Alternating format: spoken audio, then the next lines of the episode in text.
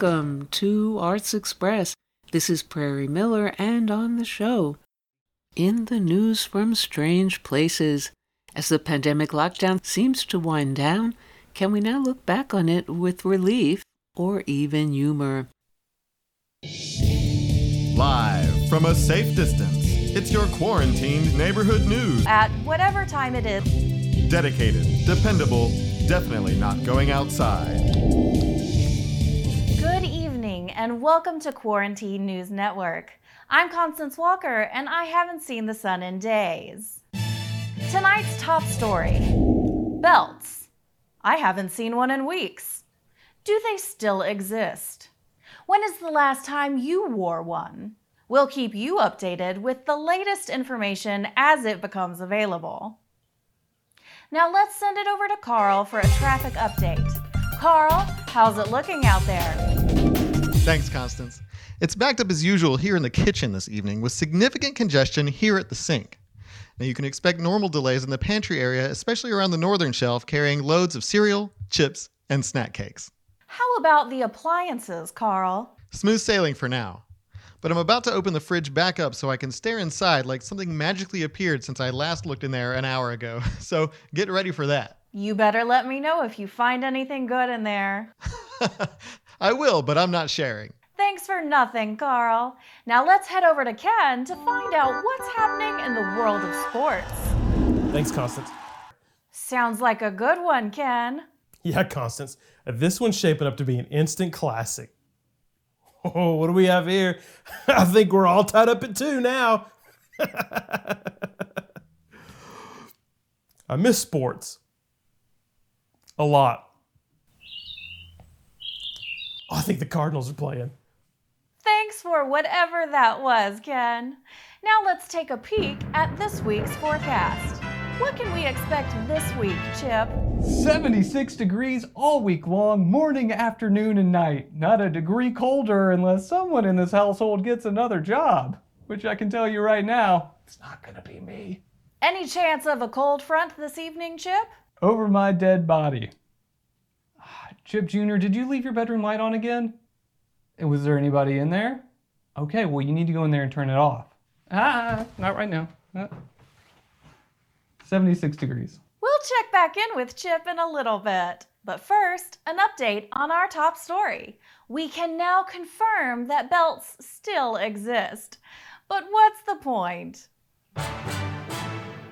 This just in, there are people walking outside. Let's go live to the window where our neighborhood's nosiest resident, Linda, is watching. What are you seeing out there, Linda? Oh, well, I don't want to cause a panic, but there's at least three to four people walking around outside and they are not six feet apart. I'm sure they're just getting some exercise. Also, how do you not know if there are three or four people out there? Well, one is very tiny and in some sort of stroller. That's definitely a family getting some fresh air. Well, then why are they covering their faces? Those are masks. Linda? Linda, what are you doing? Are you calling the police? Oh no, worse. I'm posting about it on Facebook. Well, that's it for tonight's quarantine news. Join us again tomorrow at whatever time it is right now for much more of the same. I'm Constance Walker, and I don't know what day it is.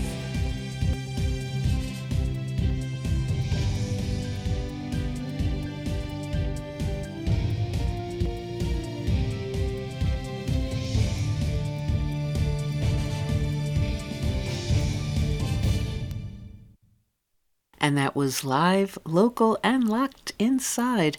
The latest from the Quarantine News Network. Thank you, It's a Southern Thing channel, for that report. And next on Arts Express, switching to a more somber note in our Culture Wars episode this week, the Biden administration, in its continuing two faced approach to governing by contradiction and confusing the masses, Biden refused to criticize Israel for the ongoing massive bombing of civilians in Gaza and repeatedly blocked UN Security Council proposals, but did criticize the Israeli bombing and destruction of one particular building in Gaza, the Associated Press headquarters. Oh, seemingly undercover and while approving $735 million in arms sales to Israel at the same time. And if the Israeli motive was to silence the media and their reporting of what Israel is up to in perpetrating war crimes in Gaza, so we get to hear only the Israeli corporate media reports, well, we're already quite used to that in this country. But here's what those stunned journalists had to say as they stared at the rubble of their just incinerated press headquarters a minute ago, followed by Pink Floyd's Roger Waters.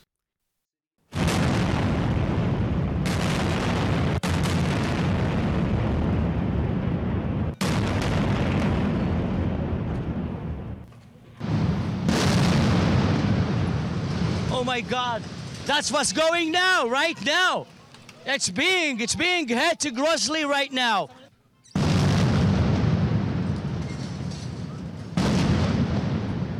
It's now being hit largely and sporadically.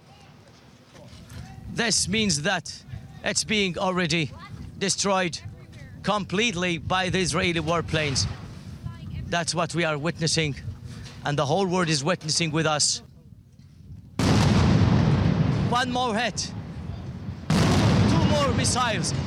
And the building is now dead. It's dead now. It's dead by means of Israeli missiles. It's already leveled to the ground right now at this second, as you see in the camera. We're heading now for the place, for the Al Jalaa building that was standing a few minutes ago before it was striking by the Israeli war planes. You see here the crowds of people are being uh, are gathering around the building. Many of these people are those who used to live in this building. That's the scene right now in the territory. A great deal of anger and rage is ripping through the region at many ways for the time being. Now our our picture cut. Now we will, we will not be able to deliver our picture to the world. It's very difficult to me to see this image. It's very hard. For many years I'm working this place, covering the news, covering the wars, the attacks on Gaza now. There's no picture from Al Jazeera office anymore. Something, you know, I feel feel very bad. I want to say that we will we will will continue to deliver our message. We will continue to cover the news in Gaza. And we will continue to tell the, the message of the Palestinian people and to deliver it to all over the world okay, they, they, they won't be able to stop our voice by attacking our building. This won't be easy. No, we will continue. This won't be easy. If they, if they attack our building and destroy it, we will continue from anywhere from Gaza. All the offices of journalists of Gaza, it will, it will be our office. Unless some pressure is brought to bear upon the Israeli government to stop their ferocious uh, murderous attack upon on Gaza, um, they're not going to stop of uh, of their own accord.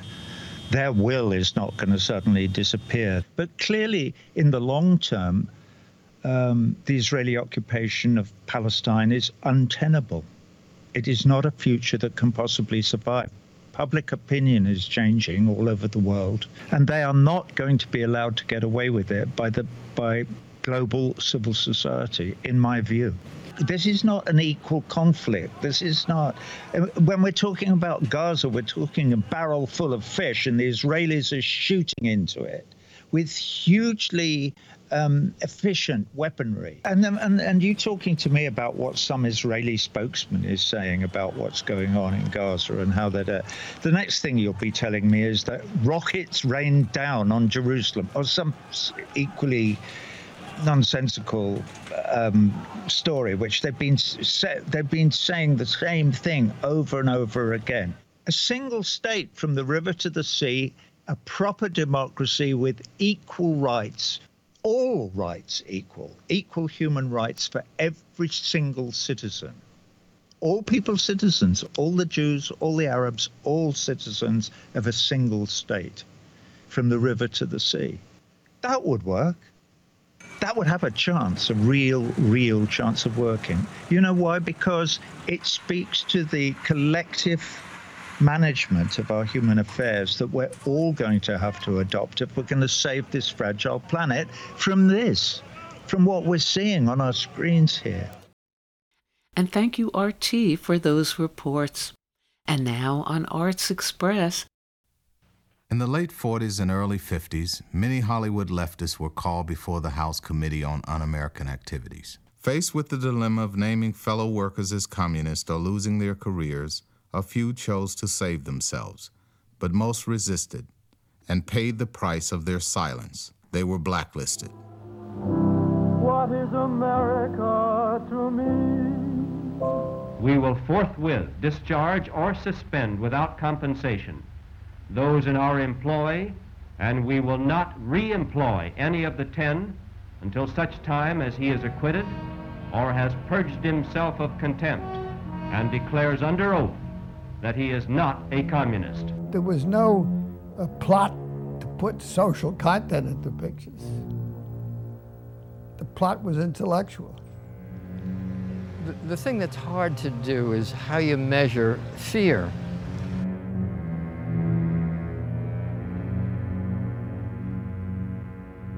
Nothing subversive or un American has appeared on the screen.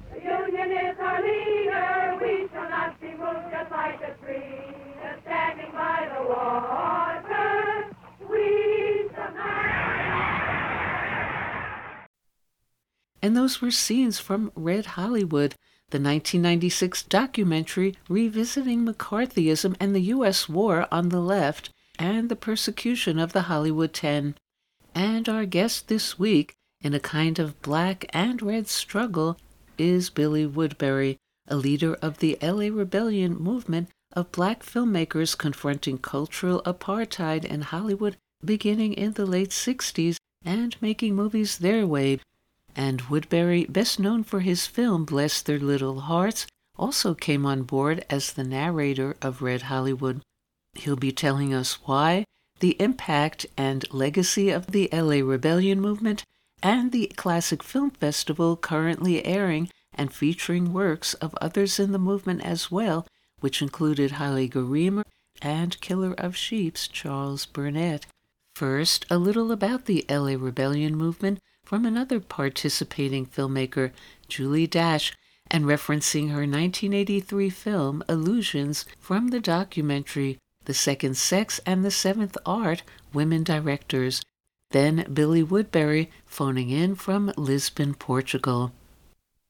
I came in on the tail end of the LA Rebellion, but yay, I'm still considered one of them. As a part of that group, I was able to not only work on my own films, but uh, work as crew on films of others, uh, inside the so-called LA Rebellion as well as outside. We knew lighting, we knew sound, we knew how to do all of it. One day I'd be gaffer, next day I'd be making sandwiches, uh, next day I was the sound recorder.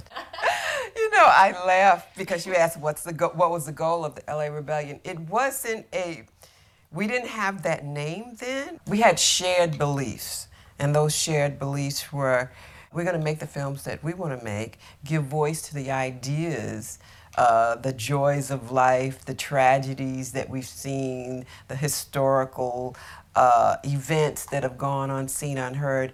We're going to give voice to these stories regardless of whatever anyone else thinks, especially, you know, the, the Hollywood. So uh, they said, "Oh yeah, you're working in the belly of the beast," and it was like, "Yeah, we like that," you know, like, and we were calling ourselves, you know, like outlaws. Then later, uh, the the moniker uh, "L.A. Rebellion" was um, placed on us. We were just a group of students who lived and died in making films. The outlaws would have gone wild and reigned supreme with, with the digital technology that's available today. I mean, let's be the first studio to turn this tide completely around, give the public situations and characters that they can recognize as a part of their own lives. CJ, why can't I do a project? Let me show you what I can do. Nonsense, nonsense, nonsense. We've been through all this before. You're one of the few women in all of Hollywood, no, in all of the country, my dear, who has the power to make executive decisions. Digital technology has absolutely um, not only changed the industry, but leveled the playing field. Anyone can make that movie now that they that he or she always wanted to make. Hello and welcome. Okay. Uh, thank you. And where are you calling from? I'm in Lisbon, Portugal. Okay. Why is it important to you that Bless Their Little Hearts is a feature of the LA Rebellion Special Collection of the Turner Classic Movies Film Festival? And why is it important to you that the film is being re released at this particular historical moment in time? Uh, why is it important to me? Um, I, I, I mean, I, I think maybe I don't know that it's important, but I think uh, it's uh, significant or meaningful that people, after so long, are still uh, they still find something of interest in the possibility of interest in the film that was made so long so long ago, and uh, that there's possibly an audience that would want to see the film and know the film. I mean, I, I don't think uh, I didn't think so far ahead, and I didn't predict, and I didn't suppose, and I didn't know that this would be the case. So the fact that it happened is, I think, um, maybe uh, meaningful, and I'm I'm grateful that there's some interest. And how would you compare and contrast the significance of Bless Their Little Hearts and the larger LA Rebellion film movement back then, and for a new young generation today? Maybe uh, it's uh, it's a belated reference. Maybe it's a reference that now they have that they can uh, they can they can they can take a look at. They can consider. They can see if there's some worthwhile uh, inspiration and things to take away from that for their own time in their own work. And how do you feel the LA Rebellion movement changed and transformed you and your work as a filmmaker? Oh, I think it was um, that that time and that and those people and working together uh, to just try to create something. We we we weren't uh, we didn't have a manifesto. We didn't issue uh, uh, announcement that we were rebelling, that we were we were, you know, doing something uh, so new and that kind of thing. We just tried to do the work, and even if we felt those things and we said it among ourselves, uh, the thing was to try to make something uh, meaningful and lasting, or or that had some that had some of the values that we uh, that we thought were important and to be uh, determined to do that, to show a different uh, uh, kind of a different view, a different uh, uh, understanding of the life that we were trying to uh, bring to movies, and that was the thing. And so it, I, I didn't give up on that. Uh, I didn't make so many films after. I went to teach. I make some films. And I think I still have some of the values that uh, came out of that. I think there's a kind of stubborn uh, persistence and uh, demand that one places on oneself when trying to make work that is truthful and that is meaningful and honest as far as you understand it, and to share that with the world and to uh, make things that others might not uh, make, that they might not deem important, or to make them in the way that you understand is the best way to arrive at some truth about what you're talking about. So that's mostly what I carry from it. What are your thoughts about the current new generation of black filmmakers, both in and outside of Hollywood, and their determination to make movies their way and challenge cultural apartheid and its legacy in Hollywood? Oh, I suppose it's uh, it's a good thing, and the way you describe it, in a way, maybe um, maybe that's that's uh, something different. Uh, I think, and I wish them all the best.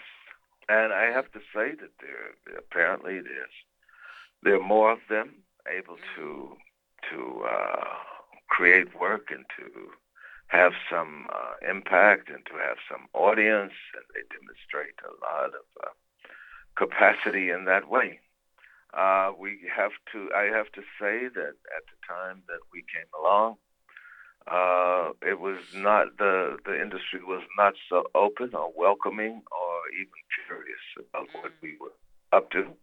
I think that's different now, and I think probably even when we when some of us had the, the invitation or whatever, it was not the inclination to. Uh, there was a fear to subordinate your your vision, your view, your your approach, and your subject to the whims of the commercial interest or the people who thought they knew better or whatever. So I think this generation, uh, they don't necessarily have that. They've had uh, some people before them, generations of them, Spike Lee and other people who have demonstrated that you can work in the main industry and it's possible and that you can, you know, you can fight for your concepts, your projects, your, you know, your ideas. And um, they are able to do that. Also, they find support partners and opportunities in the industry the way that it's uh, configured now that allows them to do that. People who can put their work in play. I don't know so much about the industry, but that A24 seems to be one that helps them. Uh, it helped Moonlight. It helped uh, 12 Years and all those things. So it's a different world, a different industry. Now, you were also part of Red as well as black filmmaking, so to speak, as the narrator of Red Hollywood, a documentary about the Hollywood blacklist and a radically different perspective on the period in the history of U.S. cinema. What led you into that project? Oh, it was because it was a project of a colleague and uh, another filmmaker and scholar that I knew, and they asked me to do it. But in fact, let me confess at this late date that your characterization is maybe quite accurate because, in fact, I felt, uh, and I have, and I learned, and I felt some uh, affection for, respect for, and admiration for the people who were a part of the earlier Hollywood and were victimized in the during the McCarthy era and were denied work and opportunity and those kinds of things. That's part of the uh, that's part of the heritage of people like myself. And I fortunately I got I came across, got to meet, got to know a bit more about that when they when they started to return to visibility in the 70s, and there was work about it and that thing. So when Tom asked me to do it, I said sure it was it was not a problem. I don't know that I did such a great job. I don't mm. think I'm such a great narrator, mm-hmm. but I was honored to do it mm. and to discover the the approach that they had was not to talk about them as victims of this purge or the, as political, but to ask what did they actually make? What were their films? What was their approach? And what did they actually do in the time that they worked in the industry? And did you get to meet some of the prominent figures who were part of the film? Abraham Polonsky, Ring Lardner, and Paul Jarrico. I met him. Met him coming down. I met him coming down the steps. He was doing a a, a special class at uh, UCLA once. I met. Uh, I saw a lot of them, and when I was younger, and when he died, Dalton Trumbo, a man at KPFK in uh, Los Angeles gave me the task of recording Dalton Trumbo's memorial. Mm. So there I got to see Michael Wilson and a lot of those people. And a man who was really important for me, his name was Carlton Moss. He he, he was part of Capra's team, and he made the uh, Negro Soldier. And he he was like a mentor and a great friend to me. And those were his friends and associates and people he was in touch with. And so I got to know, I met some of them through that. I met Paul Jarrico and I met them at different programs, festivals, and that kind of thing. How did you react to them and how they impressed you? Oh, they impressed me by, by their by their work. Uh, John Berry, I think I saw him once in France. The man who made Claudine, who came back and made Claudine. Uh, Jules Dassin, I saw in the Berlin Film Festival in 1984, and uh, so, and Joseph Losey I never saw except I saw his films. Uh, I also met uh, Norma Barzman, uh, the black, the Red and the Blacklist. Do you know her book memoir? Yeah, I met her. I I spent the seventy something birthday of Noel Burch, one of the artists of that Red Hollywood, at her apartment in Beverly Hills because she had moved back to Los Angeles then. What do you feel you'd be up to in filmmaking today if the LA Rebellion movement came on the scene in the present time and for a younger generation today? Uh, that move, that movement and that that that uh, happened in the time that it happened and and under the conditions that it happened. And if they have some, uh, if they are inclined to uh, make an association or make uh, uh, some kind of uh, collective, you know, uh, undertaking position for however long they decide to do that. I think uh, great for them. But I, I think um, the other thing you, we have to remember is okay that that that name was coined by a, a scholar and a critic and a writer about film. His name was Clyde Taylor, and he was a professor at Tufts and later I think at NYU. And he was one of the early ones who wrote in uh, Black Collegian Magazine and Black Scholar and that about some of the films that were made at UCLA by some of our colleagues, Larry Clark, Haile Gerima, and those people. And in in the 1980s, he gave a he, he made a presentation at the Whitney Museum, and he entitled it the L.A. Rebellion, and it was a name that sort of stuck, and that circulated in academia, and slowly, slowly, slowly, after some years, it was consolidated into an exhibition, into uh, uh, archival restorations and recovery, and you know uh, interviews, documents, and a big catalog uh, that talked about that time and that period. And what do you see as the enduring impact of the LA Rebellion and its influence on filmmaking through the decades and in the present time, and in contrast and opposition to mainstream and Hollywood filmmaking? I don't know. Maybe I think some of those people, uh, Charles Burnett and others, Julie Dash and the others, are greatly admired and recognized in some circles. And I think some people who uh, have had, um, who have made some uh, impact and and and made some, uh, you know, they've achieved some things.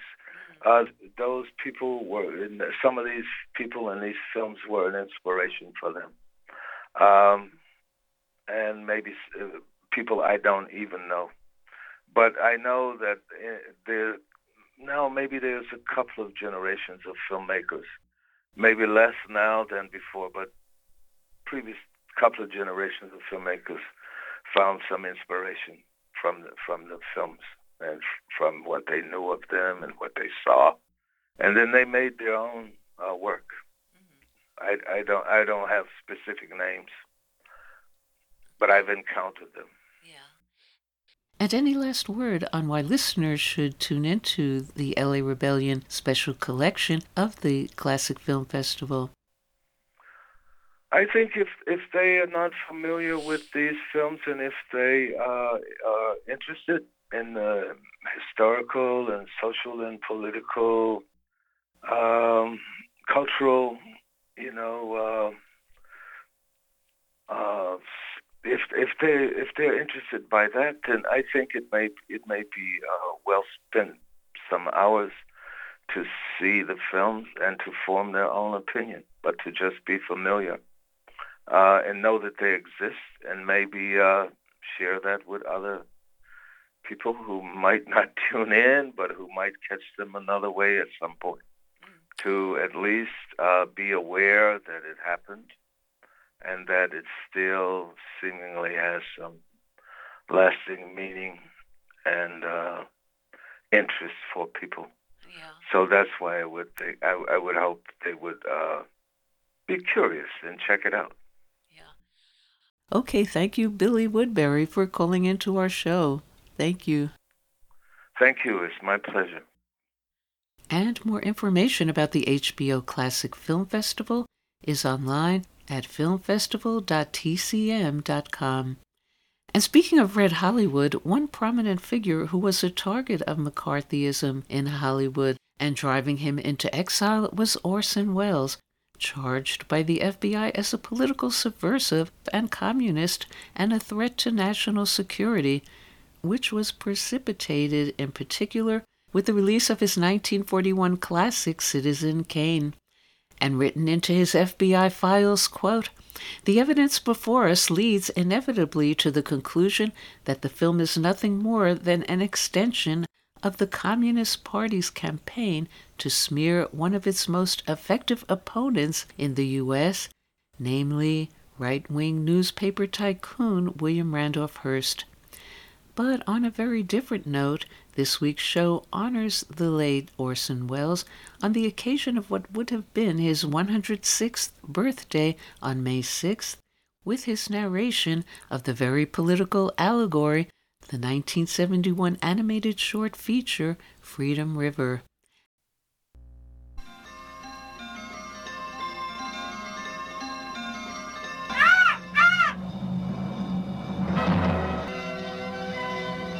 There once was discovered a land where freedom flowed like a clear, refreshing stream.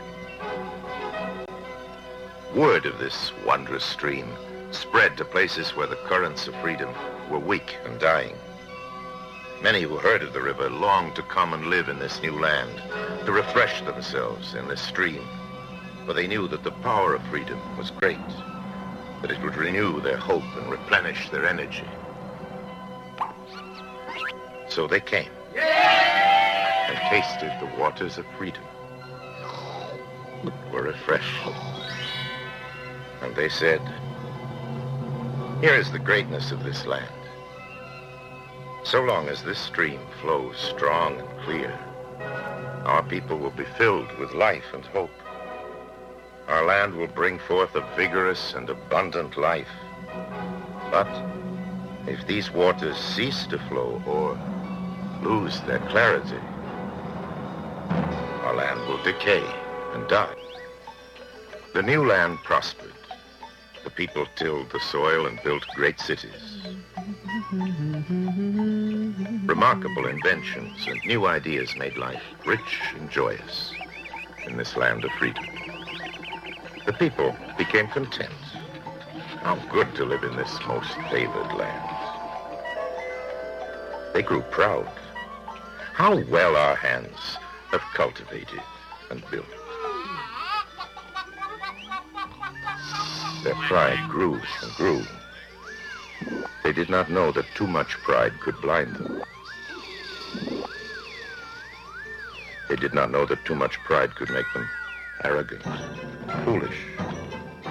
And so it happened that because they so coveted the river, they barred from it people who looked unfamiliar or talked differently in the false belief that strangers were not deserving, little remembering that not long ago they too were strangers. When new ideas were proposed, the people ridiculed them, for they were now afraid to change the old ways.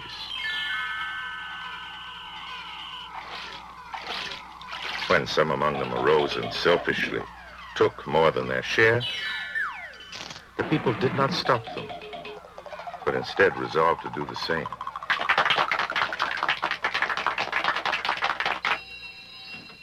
Instead of helping those who were ill and weak, They despised them and chastised them for their idleness. When a wise man stood up and said, Look, the waters are beclouding, they could not see it, for their pride made them blind. And when he tried again to make them see, they shut him up. For his vision infuriated them. How could they act differently? They loved the stream as they remembered it, fresh and clear, and could not bear to look upon its decay. When the children, unblinded by old recollection, saw it too, they cried out.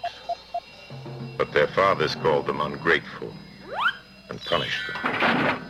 And even as the river grew weak and muddy, glib leaders said it was strong and clear and must be sent to certain deserving lands.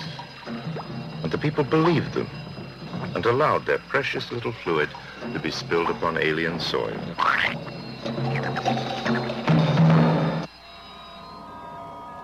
The people, feeling their hopes dying and their energy waning, finally looked at the river. They saw it was wasted and stagnant. The spirit of despair was great in the land. The people became confused. They did not know what to do. In the darkness of that hour, they heard many voices. Some said, The river is a nuisance and only lowers efficiency. Too much freedom causes disorder. The people are not ready for the river of freedom. Perhaps later. We will stop the river and start it again when it is safe. But other voices said, Let us work to make the waters of freedom flow fresh and strong again. Where it has been fouled by our foolishness, it can be made clear by our wisdom. Where it has grown stagnant from our neglect, it can be kept fresh by our vigilance. And the people listening said, The life or death of the river of freedom is in our hands.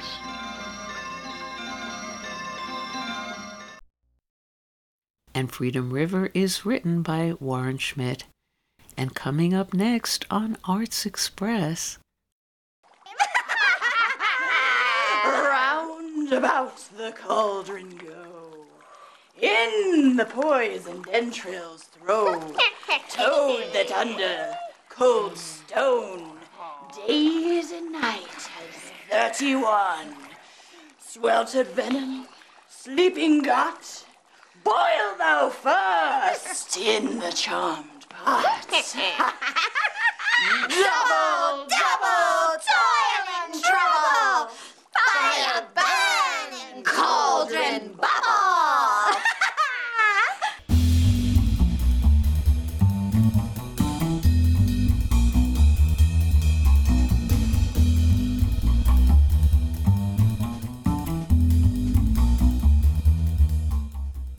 Hi, this is Jack Shalom. The newspapers blared the headlines. Thousands of America Firsters and anti immigrant bigots gathered in front of the building that should have been a symbol of free speech. The racists, fueled by economic distress, tried to storm the building. Of course, the protesters wore their stupid hats so they could recognize each other, and then the riot began.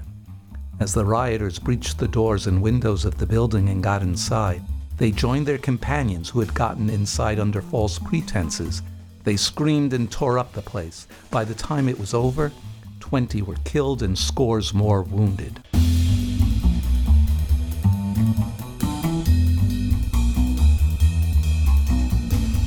Yes, that's how it was in May 1849 at New York City's Astor Place Opera House. This theater riot at the Astor Place Opera House was an ugly confluence of nativism, that is, America Firstism, income inequality, and wouldn't you know it, Shakespeare mania. Shakespeare? How does Shakespeare start a riot? Well, here's the thing The riot at Astor Square, like our own recent January 6th unpleasantness, was a right wing protest by segments of working class and petty bourgeois. And it was true that their economic situations were highly precarious. The standard of living for urban workers was dropping precipitously as wages were undercut by cheap labor from overseas. They were being replaced. So they protested.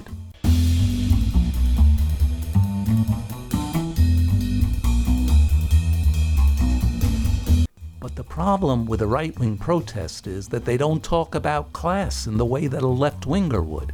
They don't dare to say that their ills are really a result of a capitalist class system that pits working people against each other.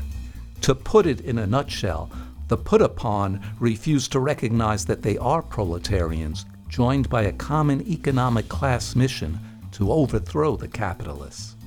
But if denied that kind of identification, what can those segments of the working class do with their discontent? They displace their anger and their own self identification onto other kinds of solidarity. So instead of economic class solidarity, there's racial and cultural solidarity. The rioters of 1849 understood themselves to be true white Americans whose jobs were threatened by un American newcomers such as the Irish, and they were threatened by the coming abolition of slavery. Worse still, they knew they were put upon by the upper class English, who were despicable, not because they were rich, but because they were English.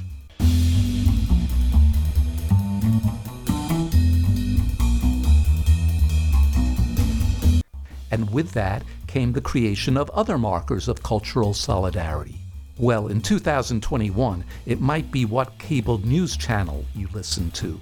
But in 1849, an important cultural definer of where you stood was which Shakespearean actor you rooted for. Because in 1849, actors were crisscrossing the country bringing theater and Shakespeare to everyone. Shakespeare was seen and appreciated by a wide range of ages and classes. Just as Michael Jackson or Bruce Springsteen belonged to everyone, so it was with Shakespeare. And one Shakespearean actor, above all the others in the mid 1800s in America, captured and personified the white American native sentiment Edwin Forrest. Edwin Forrest was American born, not English, and his acting style was barrel chested and action oriented a manly specimen of brawn no matter what role he was playing. He was a great favorite at New York's Bowery Theater, where the local nativist Bowery Boys, as they were known, would vocally egg on or boo the actors from the balcony seats. The Bowery Boys were butchers' apprentices, volunteer firemen, and gang members. Unlike in England, free expression was not so unusual in American theaters. The theater was always thought of as a place where the classes mixed freely and free speech was a given. Think of the old neighborhood movies on a Sunday afternoon matinee, and you'll have a good idea of the atmosphere. But how did this turn into a riot with 20,000 people jamming the streets?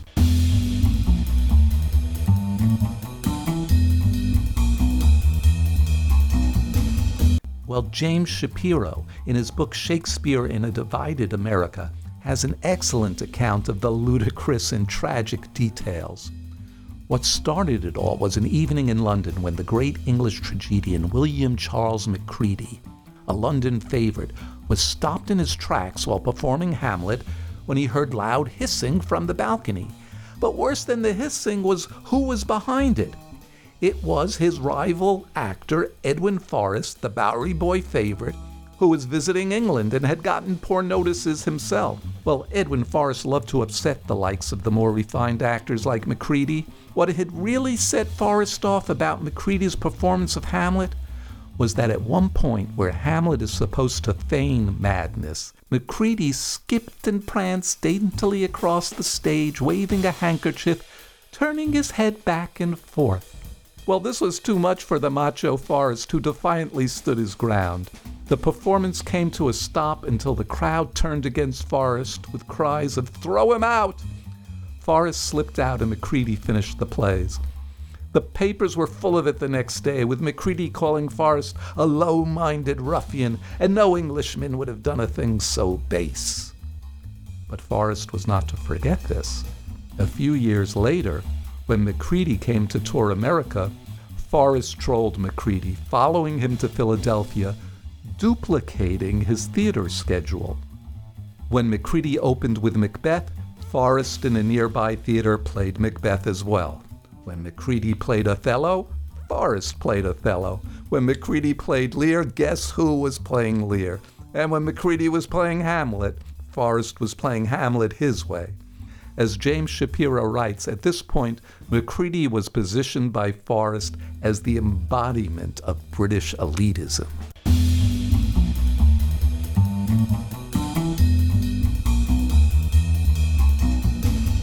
Well, it all comes to a head in May of 1849. Macready is about to perform Macbeth at the newly built Astor Place Opera House at what was then the heart of New York City. Ironically, its location was very near to the present day headquarters of the New York Shakespeare Festival. But at that time, the Astor Place Opera House was something different for a New York theater. Rather than an egalitarian mode of entertainment as theater had been in America, the Opera House was deliberately built without a pit, where traditionally the lower classes sat on benches.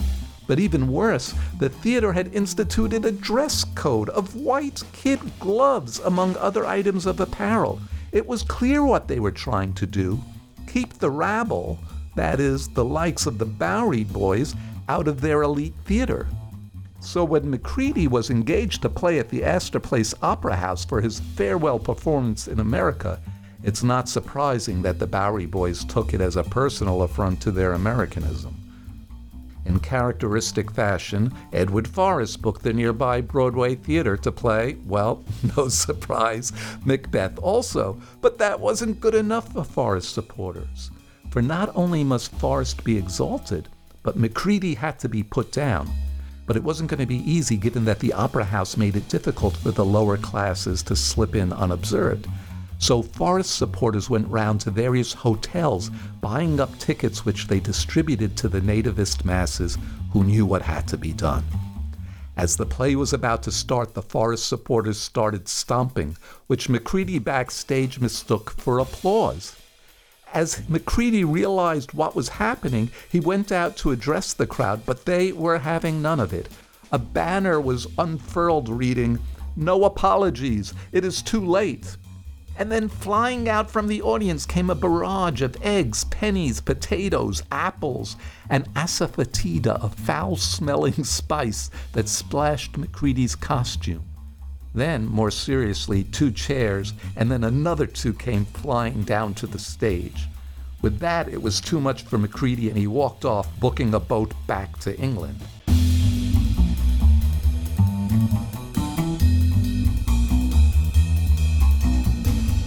But it was not to be.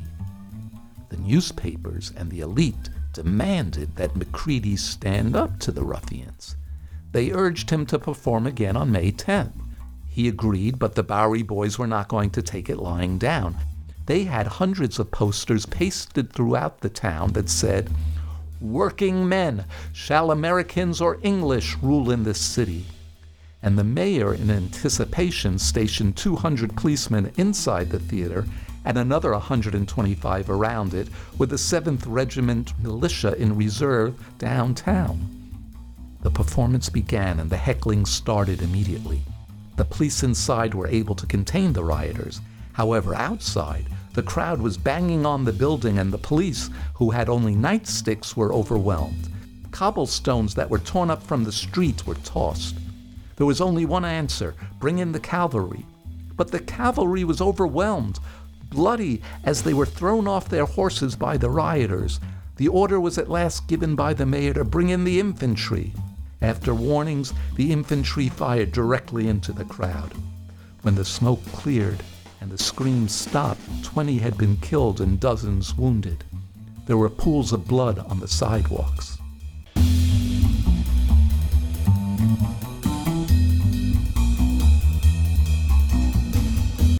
The next day, the Opera House was closed, but nonetheless, a huge crowd gathered downtown, estimated at 25,000 or more. But they were soon met by the armed militia and the police cleared the streets with fixed bayonet attacks. One Philadelphia newspaper wrote that the riot had left behind, quote, a feeling to which this community has hitherto been a stranger, an opposition of classes, the rich and the poor, a feeling that there is now in our country, in New York City, what every patriot hitherto has considered it his duty to deny a high and a low class. Unquote. If only the rioters had understood it in the same terms as that prescient Philadelphia newspaper had understood it. The enemies causing their misery were not immigrants or the English, and certainly not poor William Charles Macready.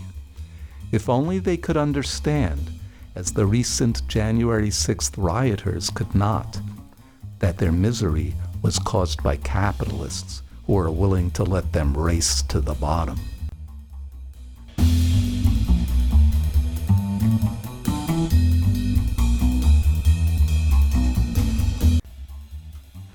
Out, out, brief candle. Life's but a walking shadow, a poor player that struts and frets his hour upon the stage and then is heard no more. It is a tale told by an idiot, full of sound and fury, signifying nothing. This is Jack Shalom for Arts Express with host Prairie Miller.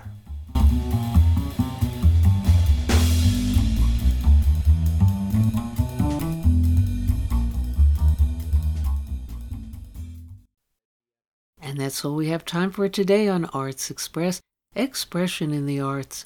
And if you'd like to express yourself too, you can write to us at theradiogoddess at gmail.com. Until next time, this is Prairie Miller leaving the station.